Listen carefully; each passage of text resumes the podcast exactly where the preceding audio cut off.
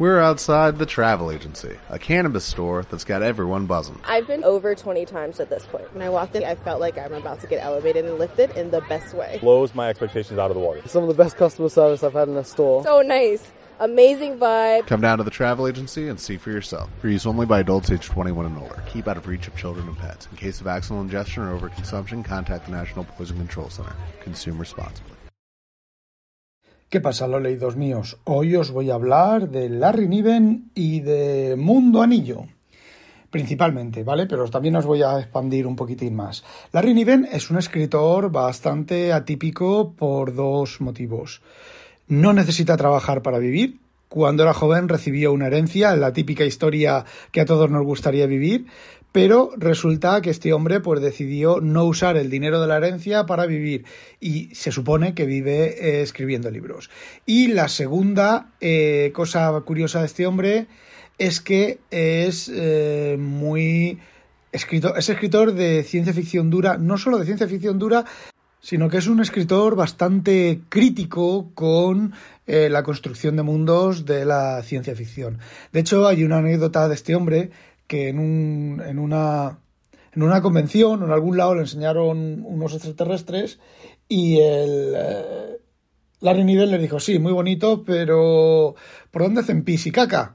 Y los otros se quedaron parados como diciendo, a ver, si diseñas un extraterrestre, tiene que ser creíble el extraterrestre. Aún así, a sus novelas, los extraterrestres de sus novelas los han criticado mm, por, por, haber, por habido y por haber y, más allá de las puertas de Tannhauser. Yo muchas de las críticas que he leído por ahí no las veo razonables, no las veo justas, mayormente cuando otros extraterrestres de otros de otros eh, autores pues son todavía menos extraterrestres, son extraterrestres menos creíbles. Y bueno, la serie de Mundo Anillo es una serie que el autor creó, pero de estas que uno no espera crear una serie, simplemente pues tiene una idea, escribe una novela, Mundo Anillo, y la publica y resulta que causa conmoción, se mueven las masas, se le pide una segunda una segunda novela. De hecho, la segunda novela lo que hace aprovecha para corregir ciertos errores en el desarrollo de la novela de Mundo Anillo y los corrige que se llaman los ingenieros de Mundo Anillo, por eso son, eh, ahora os cuento, ¿vale? Pero mm, son los ingenieros los que corrigen el problema de Mundo Anillo y luego ya, bueno, pues aprovechando el tirón, pues eh, Trono de Mundo Anillo, e Hijos de Mundo Anillo. Y como suele pasar en este tipo de series no planeadas, pues las secuencias, las secuencias no, las siguientes obras, conforme vas avanzando en la serie, pues son peores, ¿vale? Y tienen pues cosas bastante traídas por los pelos. Bueno, básicamente Mundo Anillo comienza con eh, los titerotes de Pearson, que son unos extraterrestres muy bien construidos por, por Niven, es una especie como de trípode con un cuerpo central y dos dos, eh, dos cuellos largos con dos cabezas prensiles por las cuales habla y manipula y bueno, pues los titerotes de Pearson son una civilización muy adelantada, mucho más adelantada que la humanidad, y descubren el mundo anillo, ¿vale? Y entonces buscan a Luis Wu, que es un humano, a T.L. Brown, que es una humana, y a Interlocutor de Animales, que es un Cinti. Y los contratan para ir a descubrir, ir a Mundo Anillo, visitar Mundo Anillo y como pago les van a dar la nave espacial de el acelerador o el, el de Quantum 2, ¿vale? Que es una, un motor, un motor cuántico, un motor eh, que realiza mucho más el viaje, viaje a través del hiperespacio muchísimo más rápido.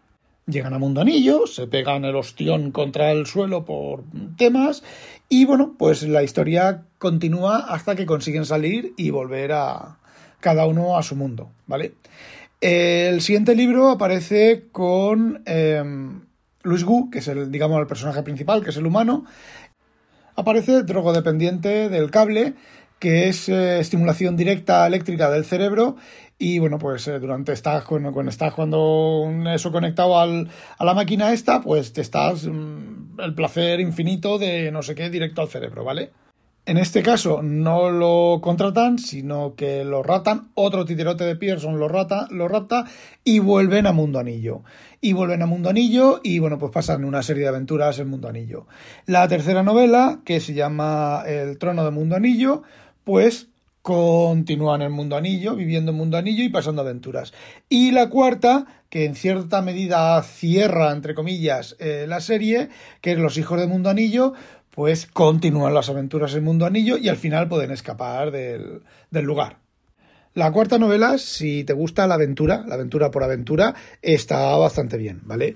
La segunda, pues está regulera, está bien, porque soluciona las cosas que se quedaron abiertas en la primera, las, las concreta más, pero bueno, la tercera, la tercera deja bastante que desear, desde mi punto de vista.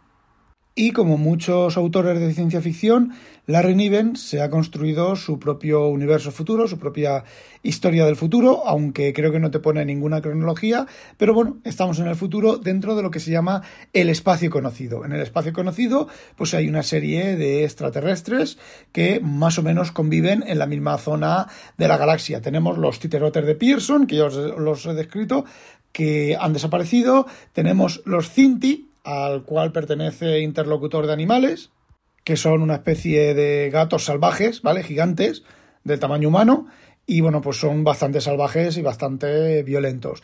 De hecho, mm, da el chicle, le, ha dado tanto el chicle a Larry Niven como para escribir 15. 15 novelas sobre las guerras humanos Kizinti. A ver, 15 novelas narrando las, las diferentes guerras entre humanos Cinti, pero es que seis novelas más relacionadas con los humanos y los Cinti. No me preguntéis, porque no he leído ninguna de ellas, ni creo que las lea, ni están traducidas al castellano. Las cuatro novelas de antes están eh, las cuatro traducidas al castellano, y no me preguntéis sobre área de Cinti, los de la guerra, porque eso es tirar del chicle más allá de, de las puertas de Tannhauser.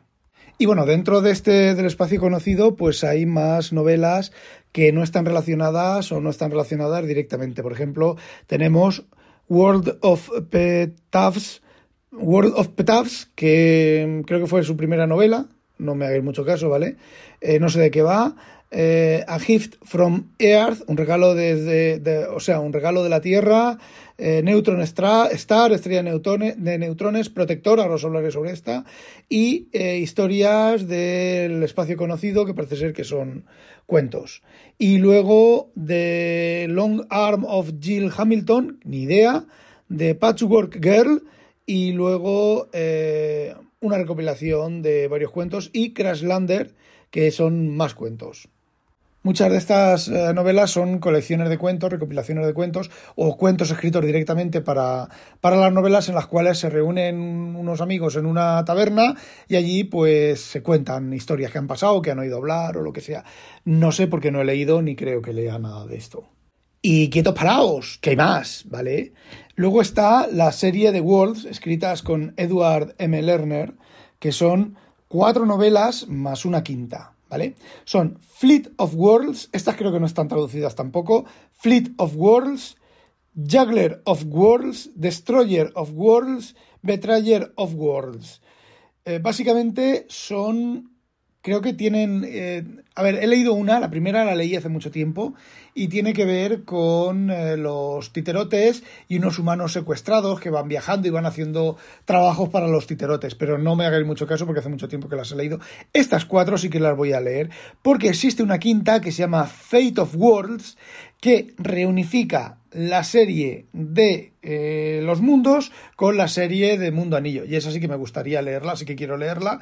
Y no sé cómo va, tampoco sé de qué va. Nada, me imagino que, bueno, si ya la última de Mundo Anillo era. Las últimas, las dos últimas de Mundo Anillo ya son simplemente meras aventuras, pues esta no sé en qué va, no sé en qué quedará. No tengo ni idea.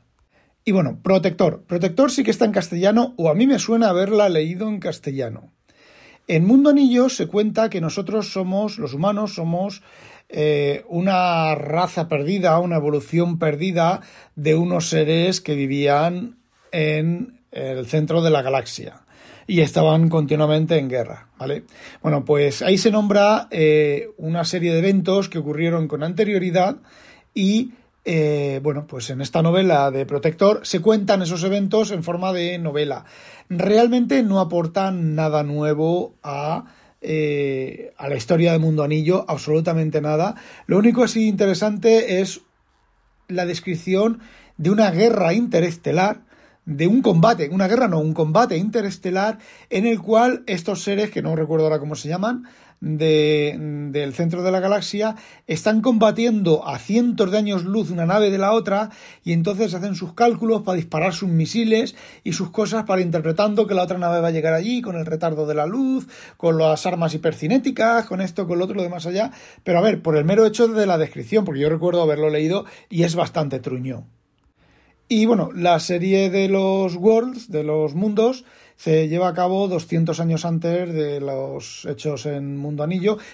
Y no sé por qué me da la impresión de que hay que leerla después que la serie de Mundo Anillo, aunque en la serie de Mundo Anillo se cuenten, se narren cosas que no es que se narren, no se describan las cosas, sino se describen eventos que han ocurrido en estas otras novelas. No lo tengo muy claro porque solo leí una y hace ya bastantes años y la leeré pues a lo largo, me imagino que entre este año, lo que queda de este año y el año que viene, así que puede que os haga otro audio sobre, sobre esas novelas.